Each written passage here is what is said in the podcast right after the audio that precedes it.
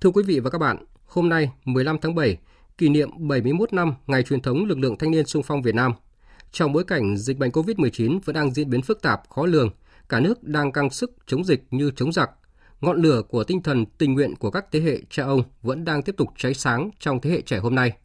Biên tập viên Mai Hồng có bình luận nhan đề Đi theo ánh lửa từ trái tim mình.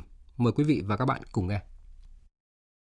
Trong những ngày này, có hàng chục nghìn bác sĩ, y tá, nhân viên y tế ở các bệnh viện đang phải căng sức để lấy mẫu xét nghiệm cho người dân, rồi chăm sóc cứu chữa cho các bệnh nhân. Cũng trong những ngày này, hàng nghìn bác sĩ, y tá, sinh viên ở khắp mọi miền đất nước đã tình nguyện đăng ký tham gia vào các tỉnh phía Nam để chia lửa với các đồng nghiệp nơi tuyến đầu phòng chống dịch.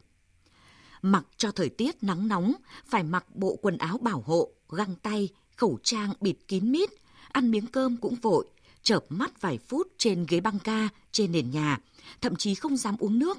Họ vẫn làm việc gấp 5, gấp 10 ngày thường. Nhưng tất cả đều không hề nản chí. Trong hai năm qua, Việt Nam phải đối mặt với bốn làn sóng của dịch COVID-19. Đã có hàng chục nghìn lượt nhân viên y tế tham gia các chuyến tình nguyện đi đến các điểm nóng để góp sức nhanh chóng khoanh vùng dập dịch. Trong thời bình, nhưng các cán bộ chiến sĩ bộ đội vẫn phải dựng lán trại ngủ rừng giữa đêm mưa gió để kiểm soát người nhập cảnh trái phép qua các tuyến biên giới, nhường doanh trại của mình và tham gia chăm sóc cho những người trong diện cách ly điều nhân lực và vật lực để cấp tốc xây dựng các bệnh viện giã chiến, kịp thời phục vụ công tác phòng chống dịch ở các địa phương.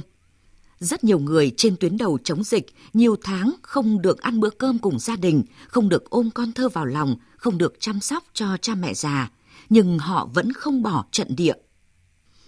Ở các vị trí khác, tuy không phải tuyến đầu và thầm lặng hơn, nhưng nhìn vào đó, chúng ta đều thấy lấp lánh ngọn lửa của sự cống hiến.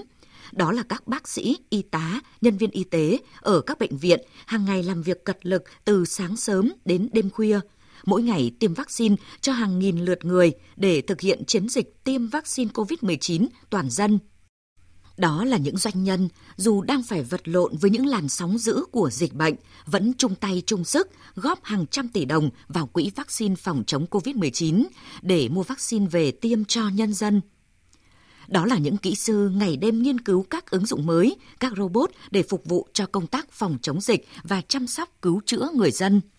Đó là hàng chục triệu công nhân ở các khu công nghiệp vừa phải đảm bảo công tác chống dịch, vừa nỗ lực sản xuất để góp sức vào việc thực hiện mục tiêu kép vừa chống dịch vừa phát triển kinh tế. Đó là hàng trăm lái xe nhiều tháng qua đã tình nguyện tham gia vận chuyển người hàng hóa vào vùng dịch và lương thực thực phẩm giải cứu cho nhân dân vùng dịch.